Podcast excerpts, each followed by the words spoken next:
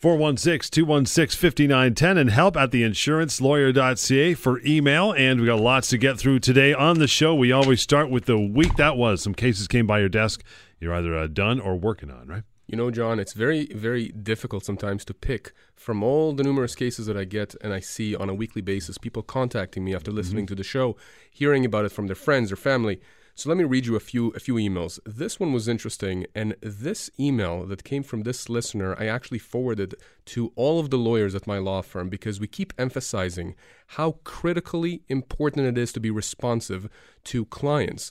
It, it, it's, it's not just common sense, but it's just professional decency. Mm-hmm.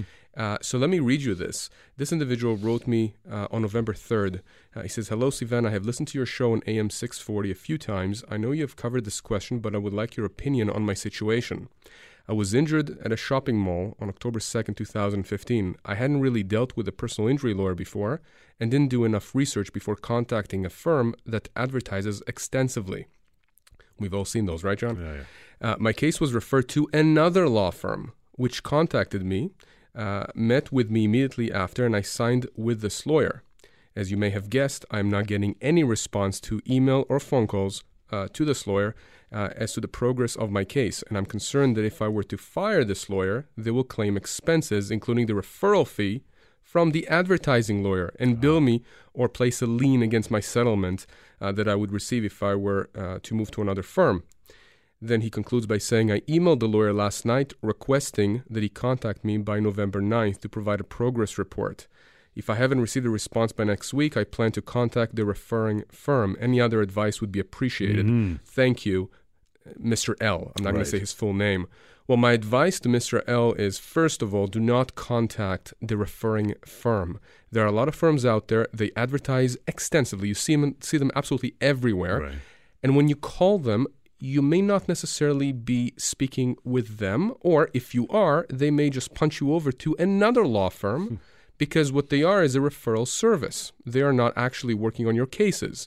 So it's very, very important to understand that when you are contacting a law firm, first of all, you have to do research. Second of all, meet with that law firm, uh, speak with them, find out what experience they have. Are they going to be the ones dealing with your case? Uh, and, and second of all, uh, or third of all in this case, if you have a lawyer that is non-responsive to you, and this is what I told this gentleman, make sure that you document in writing your attempts to reach that lawyer. Mm-hmm. Give them a hard deadline the way that Mister L did here. Make sure you tell them, if I don't listen to, if I don't hear from you by so-and-so date, I'm simply going to leave. Now, if this gentleman leaves and goes to another law firm, and the current law firm, the one he's with right now, right. issues him a bill. First of all, I don't know what the bill would be for, because we have no idea if they've done any work on his claim, right? right which is a concern in and all uh, itself. Uh, but if they issue a bill, you know what? There is a very good argument here that that law firm should not be paid that bill, because clearly they were non-communicative. Yeah. Right? Who knows what they've done? Who knows what damage they have done because they have not communicated with him, let alone the insurance company that they ought to have communicated with. So very important for people out there to understand that even though the public, uh, generally speaking, assumes that many lawyers, uh, the majority of lawyers are non-responsive, that's that's a problem, and it should not be the case. And the Law Society has been trying to deal with this problem for many years. So if you have a lawyer that's dealing with your personal injury case, with your long-term disability case, if you cannot reach that lawyer or anyone at that firm, you give them a hard deadline, after which if they do not respond to you, you move away and you document that in writing. Right. And if you have any questions, give me a call, email me, or contact the Law Society for that matter. It must happen so much. It happens a lot, yeah. a lot. And you know, I mean, I like to tell the story about uh, a few years back, I get a call from this gentleman who was injured pretty badly in a car accident. And he's telling me about the accident, and he tells me he has a lawyer. The lawyer's been non-responsive, hasn't been able to reach that lawyer. And I'm asking him all these questions, and it's a serious case, really, really serious, high-valued case. Mm-hmm. And I finally ask him, well, you know, if you're comfortable, tell me who that lawyer is. And I find out that that lawyer is actually somebody that I know very well. In fact, I went to school with that person. And that person is a good lawyer, I can tell you. Irrespective of the fact that he doesn't respond, he knows his stuff. I know how he negotiates. I know what he does. So I told this gentleman who called me, I said, listen, I know that you came to me for advice. I know you're asking to potentially switch to me. I'm telling you that guy you're dealing with, that lawyer, knows what he's doing. Let me give him a call. And, of course, I called uh, my friend and I told him, what are you doing? Dude. What are you doing, Get for God's sakes? Yeah. yeah. I mean, you're lucky he called me, right. right? I mean, I knew he was in good hands. That's the reason I didn't take it over. But the point is, this is this is a widespread problem. People should not be taking that. And if there are concerns, either move to a different law firm, right? Do not call the initial referring law firm that put you in this uh, uh, place, right. uh, you know, In the first place. In, in, in, yeah, in the first place. Yeah. Move away or contact the Law Society. Don't people like making money? Like, why Why would you just let a, a, a case go stiff? You know, if I had business, I'd be taking care of business. Yeah, I agree right? with you. Listen, I, I like the little story about this psychology professor I had when I was an undergrad all these years ago who came one day to the classroom. Uh, the class was just looking at him. He's going to the blackboard, and he writes this one simple sentence that's stuck in my mind. The problem with human nature is human nature. Mm-hmm. So, yes, are these lawyers potentially passing on or pissing people off that they should not be, mm-hmm. right? Because these people are going to move on to other lawyers. Yes, they are. Does that mean those lawyers are going to lose money because of that? Yes. But, you know, lawyers are humans, and it's human nature. And some people, for some reason, just don't get that uh, th- you need to be responsive. You need to. It develops a trust. Uh, it allows the person to know where their file is uh, in the context of the claims process. And, and you know, more to the point, it's just decency. It's just professionalism.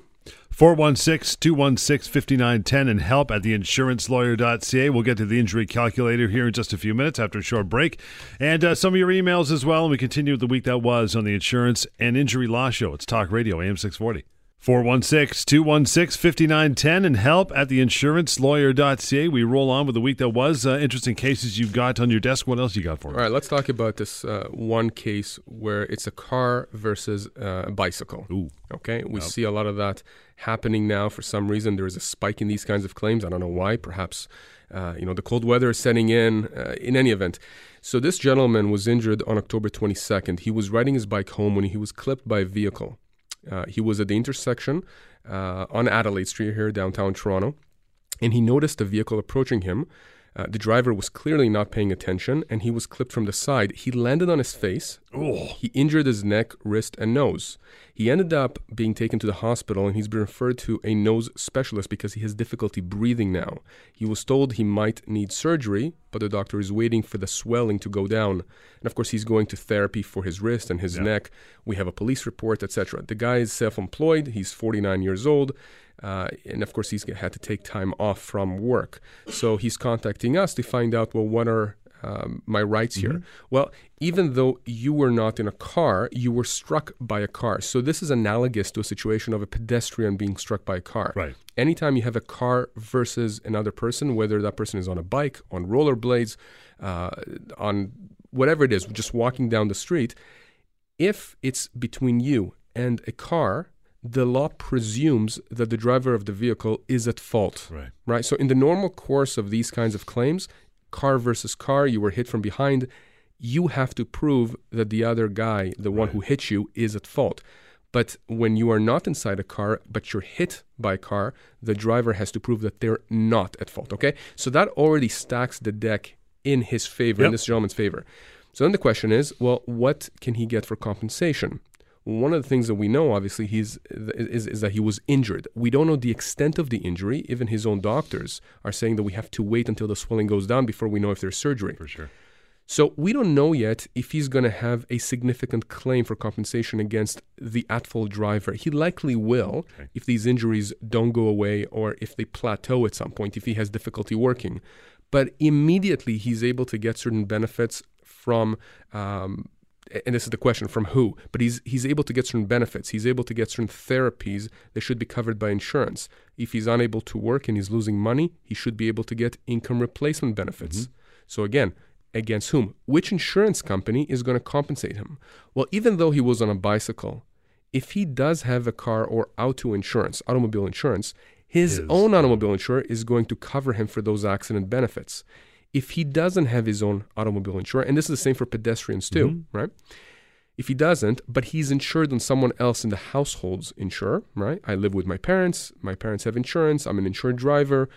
It doesn't matter right. that I wasn't actually in the car at this point, but I was, let's say, a pedestrian or a cyclist. I was hit.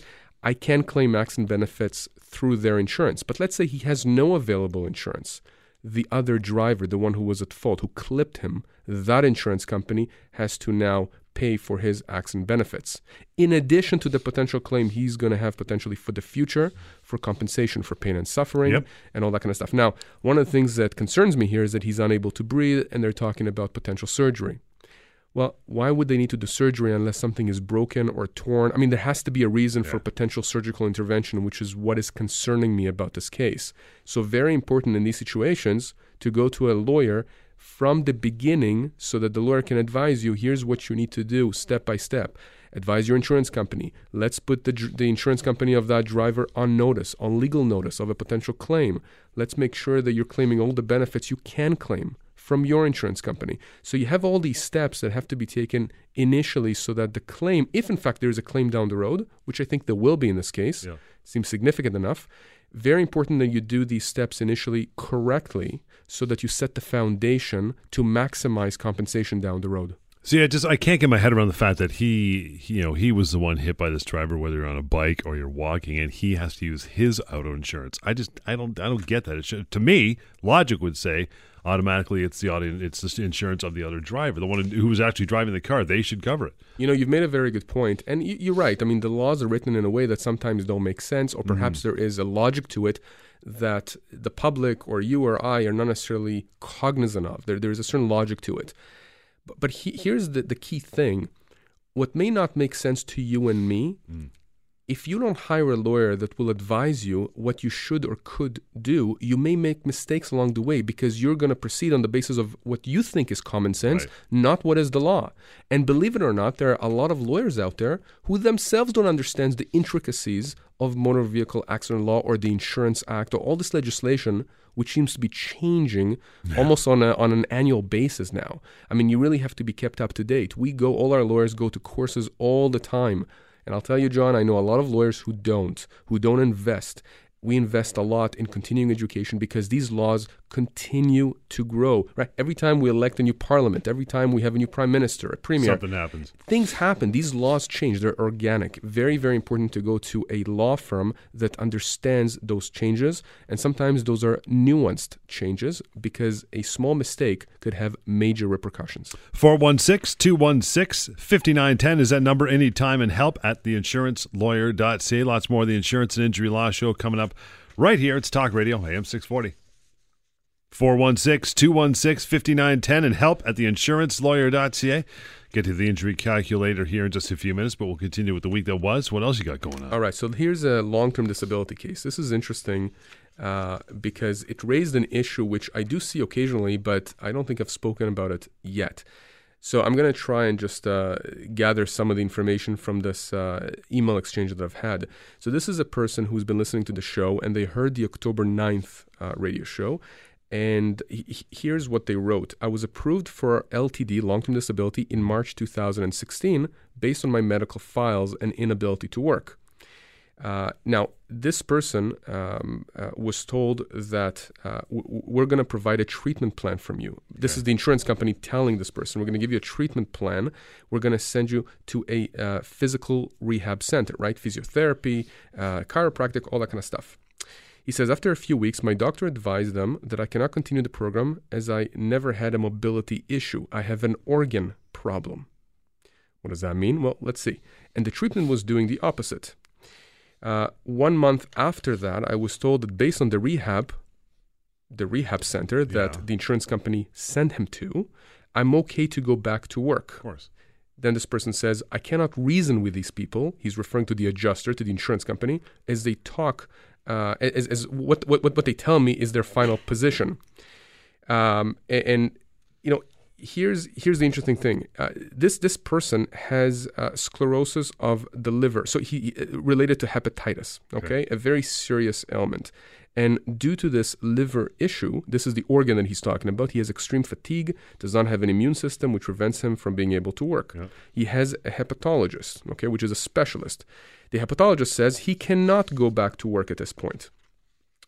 So what did the insurance company do? Okay, just to recap here, because I'm, again, I'm pulling this information, so it may not be completely clear. This insurance company instead of focusing on the liver issue, sends him to a rehab clinic to deal with what would be a physical problem, right? Limitations, uh, things that you would, that you would, you know, someone would send you, John, if you have issues with your neck or your back, bad knee, things or like that. Yeah. Exactly. So he doesn't have a mobility issue. He has an issue with his liver and fatigue. So they send him to this, they provide this treatment plan. They send him to this clinic. He goes through whatever treatments, which are completely inappropriate mm-hmm. for the illness he has. And then they're saying, well, you've done this, as far as we're concerned, and based on what we get from the clinic that tell us that you have proper mobility, you can go back to work. But the guy has a liver issue. Yeah, it was never a mobility question. No, it's never. No, it's it's. This is just absolutely insane. You know, and, and you know what? The, the, the irony here, this person, this Uh, gentleman that contacted me, he's an insurance broker himself. Really? I mean, how ironic is that? Yeah, right. Anyways, very, very difficult situation for this gentleman. We're going to be able to help him, okay? This is not unusual. He's dealing with someone wh- who probably has two brain cells at the insurance company. I mean, listen, you have a liver issue. You have a specialist that's telling you that that is the problem. Why are you sending this person to a treatment plan, to, to a rehab center that doesn't deal with the actual illness? Right. It's not only insane, it's insulting. And just imagine, just imagine that this gentleman here, who is very, very fatigued because of his illness, is being forced to go to a clinic that's probably making him feel worse For because sure. he's already fatigued. And at the end of that, they're telling him, oh, by the way, you can go back to work. So this adjuster has no clue what he or she is doing. We can resolve this very quickly by dealing directly with the supervisor and threatening that we're going to start a claim right. if they don't get their act together. four one six, two one six, five nine one zero and help at the insurance lawyer dot c a. Give me some details about the injury calculator. Well, as it happened, I was going to talk about another case that actually came across my desk, and, and that came from the injury calculator. Nice. So let's get into the injury calculator. That's a tool that we created uh, just over a year ago. It's a free tool. It's anonymous. It allows you, if you were injured in any type of accident, whether it's a car accident or a slip and fall or a dog bit you, mm-hmm. anything that happened like that where you were injured because of someone else's negligence, you can go onto that website, enter some basic information. When did the accident happen? Where did it happen? These are just drop menus, click menus. Yeah. It takes you fifteen seconds to do. I think you did that last time on the last show. Yep. And what happens is that it scans a database of cases with injuries similar to the similar to the ones that the user is indicating that they have, and it tells you here is a ballpark range of what you can expect to get for your pain and suffering. Right. And these are not numbers that we've just come, you know, just just created out of thin air. This is a database we've assembled from across Canada because some of these cases, very, very, very few, end up going all the way to to court, and so judges have given opinions on the value of these cases. Mm-hmm. And again, the majority of these cases, the vast majority, never see a courtroom. We resolve these cases fairly quickly, uh, fairly easily. I had a mediation, by the way, a couple of weeks ago yeah. on a car accident case. The mediator looks at me and the other lawyer and says, this is a baby case, he says, right? Because we move cases in our office extremely right. fast. Lior does the same thing on yep. the employment side. So anyways, injury calculator dot c a, it allows you anonymously and freely to just enter some key pieces of information about your injury, and it tells you, it gives you a starting point. Here's how much you could potentially uh, recover or get compensated for, for your injury. For pain and suffering. Only for yes. pain and suffering. That's key. It, it's extremely key because you can have an injury where the value of the injury is worth thirty thousand dollars, forty thousand dollars, maybe eighty thousand dollars, one hundred thousand dollars. But because of the injury, you can't work, you can work less hours, and this is going to actually lead me into the next case, this in- individual yep. that contacted us. Uh, so, so this person had an accident back in October of two thousand fifteen, last year. It's a car accident in Vaughan, and he injured his neck. And again, keep in mind, at the end of the injury calculator, when you when you do the submission, you see the range, you can click for a consultation, and right. this is what this person did. Um, the calculator told this gentleman that the pain and suffering that he's entitled to or is owed is around forty to eighty thousand dollars, depending on the right. severity. Uh, he had an accident. The accident happened on uh, Highway seven and the four hundred ramp. Uh, so here's the interesting thing: as a result of the accident, he has difficulties uh, uh, dr- dr- driving on the highway, okay. and he was earning before the accident over eighty thousand dollars in his job. Okay, he's fifty-one years old. After the accident, he switched companies and is now making just over seventy thousand dollars. So there is about ten thousand dollars, eleven thousand dollars deficit here. Right. He, if he's fifty-one years old And if he switched companies because he has difficulties now driving, there is an argument that this deficit, this ten thousand dollars a year deficit, will potentially continue, let's say, until age sixty-five. So let's say fourteen years worth. fourteen years times ten thousand dollars a year deficit, nice. one hundred forty thousand dollars. Sure. Now, again, the calculation is not that simple. There are other variables. But this is a case where the calculator told him that he's owed anywhere from forty thousand dollars to eighty thousand dollars for pain and suffering, but just the income loss right. is double, triple, or quadruple that amount. So again, understand that the injury calculator device, the, the tool, gives you a starting point. It tells you here's how much you could get for pain and suffering, but there's a much more in-depth analysis that we can do for you free of charge. It takes us literally a few minutes on the phone or via email. Just contact us and we'll, we'll set you up. Fantastic. That number, four one six, two one six, five nine one zero. It is injury calculator dot c a. And you want to send us an email, we'll get to one right after the show, or uh, right after this break, rather. It is help at the insurance lawyer dot c a. More of the Insurance and Injury Law Show. It's right here. It's Talk Radio, A M six forty.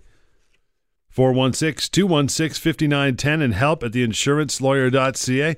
I mentioned the email address right there, and uh, we'll get to one from Sandra Wrightson from Cornwall. It says, my husband is on long-term disability because of a concussion he suffered in a fall almost two and a half years ago.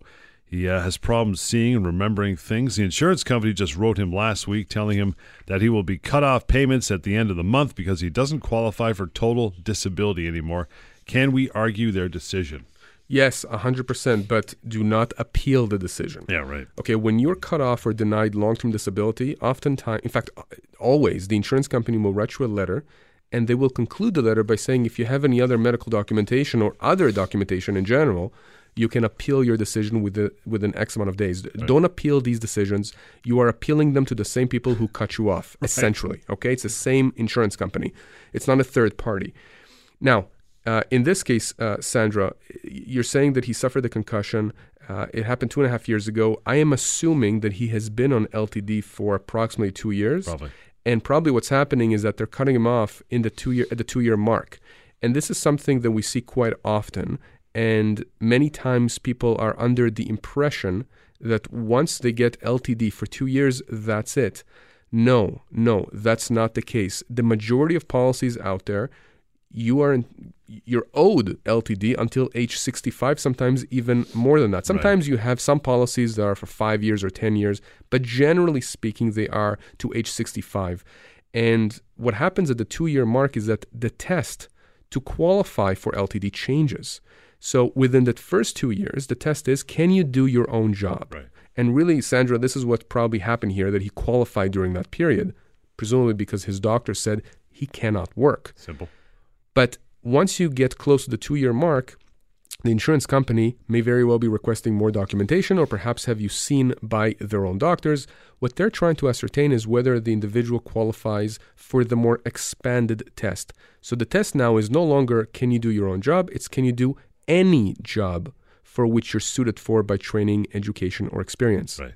Right. And oftentimes they will send you to other experts who will examine you and then say, oh yeah, you can do ten other jobs, and here here's what they are, and here's the reason why you can you know do these jobs. Right.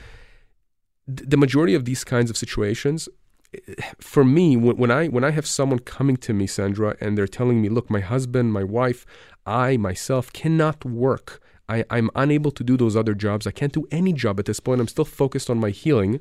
And by the way, my doctors are supporting me. They say that I'm unable to go back to work. That is good enough in my eyes. You will... you will qualify beyond the two years. The fact that the insurance company says that you won't, they are playing a game here because a lot of people simply don't understand that they can stand up and say, no, I will not accept that decision. I'm going to go to a lawyer who deals with L T D, and this claim will get resolved very quickly, which is what exactly happens. So what happens in these situations, Sandra, is that I'll, I'll ask you to contact me after the show. And uh, I, what I want to see is the letter from the insurance company where they said that your husband does not qualify for total disability. I want to see the most up-to-date medical reports that were provided to the insurance company, and I will tell you within thirty seconds if he has a case or not. And John, I can tell you right now, without even seeing much, that in the majority of these cases, when someone contacts me or emails me because they have this concern, it's not because they can go back. It's because yeah. they cannot go back but they don't understand why the insurance company is taking the position that they're taking. four one six, two one six, five nine one zero is that number, Sandra. But say you get a case like this and you mention the insurance company or, or their doctor says, you know, here's five jobs you can do. You, you know, you can physically do these jobs now. But what happens if those jobs that they're recommending are twenty thousand dollars less a year? Well, the, the, so so this is an interesting question, because keep in mind, it's not can you do any job, period. It's can you jo- can you do any job for which you're suited for, right, by training, education, or experience. And you have different thresholds of how to figure that out. And the most common example we give, it's a bit of an extreme example, but it's an, it's a good example. It's what happens when you have a surgeon who had a hand injury, cannot perform his or her job, yep. but beyond the two years, it's no longer can they do surgery, it's can they, for example, teach surgery, sure. where you don't need to operate. Lecture or something. Exactly, but in that case, for example, you could potentially have twenty thousand dollars less, one hundred thousand dollars less. Yes, there is, you know, we have to look, obviously, not only at the type of job, we have to look at the salary. There are a lot of components here, which is why we need to evaluate right. those other jobs and figure out, well, does that fall or, or you know, does that still qualify you for L T D beyond the two-year mark? It's very fact-specific. So do adjusters always consult with doctors when deciding that a person's, what, you know, quote, totally disabled, or they just, you know, sometimes go ahead and make that decision on their own? It, well, yeah, that's exactly what they do. Sometimes they don't do that. They don't send you to their own doctors, or don't even have their own doctors review the files. Remember, we started the show with me giving you uh, a scenario, not a scenario, an actual case that has come across my desk with this gentleman with a liver issue where the adjuster has sent him to a rehab facility Dumb. for physical rehab, but he has a liver issue. I have no doubt that this adjuster did not uh, consult with a doctor, did not even speak with a doctor or have a doctor review the file, because any doctor will tell him, clearly, if this person has a liver issue, physiotherapy is not going to help them. Chiropractic is not going to help them. So no, the answer is that many of these adjusters do not consult doctors. That's why I'm saying that when you get that letter denying you L T D or stopping L T D, don't assume that the other per- the person who wrote that letter knows what they're doing. Don't assume that. In fact, I would assume the exact opposite based on all of the cases that I've seen thus far. So, you know, stand up for your rights, or at the very least, contact me. Let me take a look at your file. Let me take a let me let me ask you a few questions. I'll tell you within thirty seconds if you have a case or not. This is not difficult. Do you have to go see their doctor if they request it? You do. Um, you don't have to go see multiple doctors, right? If, right. if for example, they send you to one doctor, uh, a specialist, whatever that specialty is, uh, and they don't like the result or the opinion of that doctor yeah. because it goes against what the insurance company wants to do, they can't just send you to another doctor of the same kind. But most policies of insurance do contain provisions that say that if they ask you to go see one of their doctors, you have to do that. Mm. If you don't go and do that, you are potentially in breach of the policy, which gives them an argument that, well, if you've breached your contract, your obligations under the policy, well, then they are allowed to stop paying you. Yeah. So be very careful in not complying with that request. I guess, you know, and the thing is, when it comes right down to it, you know, if it came into a fight, your own doctors or treating physician should trump what their guy who's only seen you once. That's always, say, right? That's exactly always my uh, my view here. Uh, yeah. You know, it, it, and you see this quite a lot. You have situations where I have clients, whether it's long-term disability or injury type claims, where I'll have a family doctor that's been treating this person for forty years, uh, or I'll have a surgeon that's been doing the surgery and following up on this individual after this ankle fracture. And these treating physicians will provide in-depth reports supporting my client's view uh, of, of the case, or, or supporting uh, you know, our position that this person cannot go back to work, yep. uh, or you know, needs this kind of care. And the insurance company will have their own assessment by this uh, whichever physician they've, they've, they've chosen, who sees my client for five minutes or even for half an hour or even for an hour. But that's it. That's it. Yeah. Just based on that quick assessment and a quick review of the medical files, they expect that, that the insurance company expects that that doctor's opinion is going to hold up against these treating people, these people who have known my client for all these years. No, that's not going to happen. It's very rare, very rare for judges to be swayed by the insurance doctors when the insurance doctors are hired guns. four one six, two one six, five nine one zero and help at the insurance lawyer dot c a. We'll get right back to an email when we continue with more of the show, the Insurance and Injury Law Show, Talk Radio, A M six forty. The number is four one six, two one six, five nine one zero. The email address is help at the insurance lawyer dot c a. Got Grace here from uh, from Sarnia. Says, uh, do you help with long-term disability cases throughout Ontario or just in certain areas? I have a cousin in Niagara Falls that was just cut off L T D And uh, I told her about you, so she asked if you can help her in Niagara Falls. Absolutely. Nice. Uh, we, we we work across the province, in fact, beyond the province. Uh, we have cases beyond uh, just Ontario because the, the law, as it relates to long-term disability and injuries in general, is fairly consistent throughout the country, with Except the exception Quebec. of Quebec. Yeah, because Always they Quebec. well they have a different uh, law. It, it's yeah. a civil law as opposed to the common law. Yeah. Uh, it, so, so, so yeah. Other than that, absolutely. In fact, most of the time, um, I mean, we, we never ask you to come to the office for a meeting. It's unnecessary. Either we come to you, or frankly, we do a lot of this by phone, by email, Skype. So it, really, there is no reason Uh, why we cannot help right. individuals, uh, you know, throughout the province. And, you know, interestingly enough, I've had quite a few cases where we're representing clients, let's say in Ontario, Niagara Falls as an example. I had one uh, a few months back, actually. And the lawyer for this disability case that the insurance company hired was from Calgary. Wow. So, you know, insurance companies will utilize lawyers from across the country. Sure. Nowadays, with technology, it's not a big deal. So, yeah, we do things across the province, no problem. So a person's cut off their, uh, you know, their disability long term, but they're, uh, they're, you love this word, unionized. Can right. you help them at all? So this is interesting because, of course, as you know from the employment hour from Lior, on the employment side, yeah. once you're it. unionized, our employment lawyers cannot help you. Yeah. How does that factor in with L T D? Well, it's not black and white. Here's what happens. We may or may not be able to help you if you are unionized and have an issue with your L T D insurer. What we do is we ask to see the collective agreement. If the collective agreement spells out in detail what you should be getting through your L T D, right. it tells you the amounts, it tells you what you need to qualify, it really spells it out. Well, then it's understood, it's contemplated that that falls within the boundaries of the collective agreement, which sure. means the union has to help you. We can't help you. Right. But many times, either the collective agreement will not talk about disability, or it will just superficially say that you're entitled to a long-term disability, but doesn't go into detail. Yep.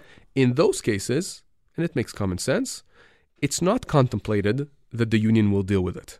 And hmm. so we can help. Wow. So the answer as to whether or not we can help an employee with an L T D claim, right, for the L T D portion, not employment, but the L T D uh, focuses on the collective agreement. We have to review it, and oftentimes these collective agreements are online. We literally do control F. We search the collective agreement to see what does it say about long-term disability, and if it really doesn't say anything or says very little, yes, we can help you. If it spells it out in detail, no, we cannot help you. No kidding. Help at the insurance lawyer dot c a is that email address. Got to Mark here from Stouffville. Says, I slipped on black ice outside a grocery store last February and I had to have surgery on my right knee. I thought I would uh, be okay after the surgery, so I didn't want to make any legal claims, but now my surgeon says that Um, well, I'll need a knee replacement down the road, so I'm thinking, uh, rethinking the whole claim. There was absolutely no salt or sand anywhere. I fell, so uh, I'm a little angry about it. Plus, I lost about five thousand dollars in contracts. He's a home renovator. Uh, how do I make a claim?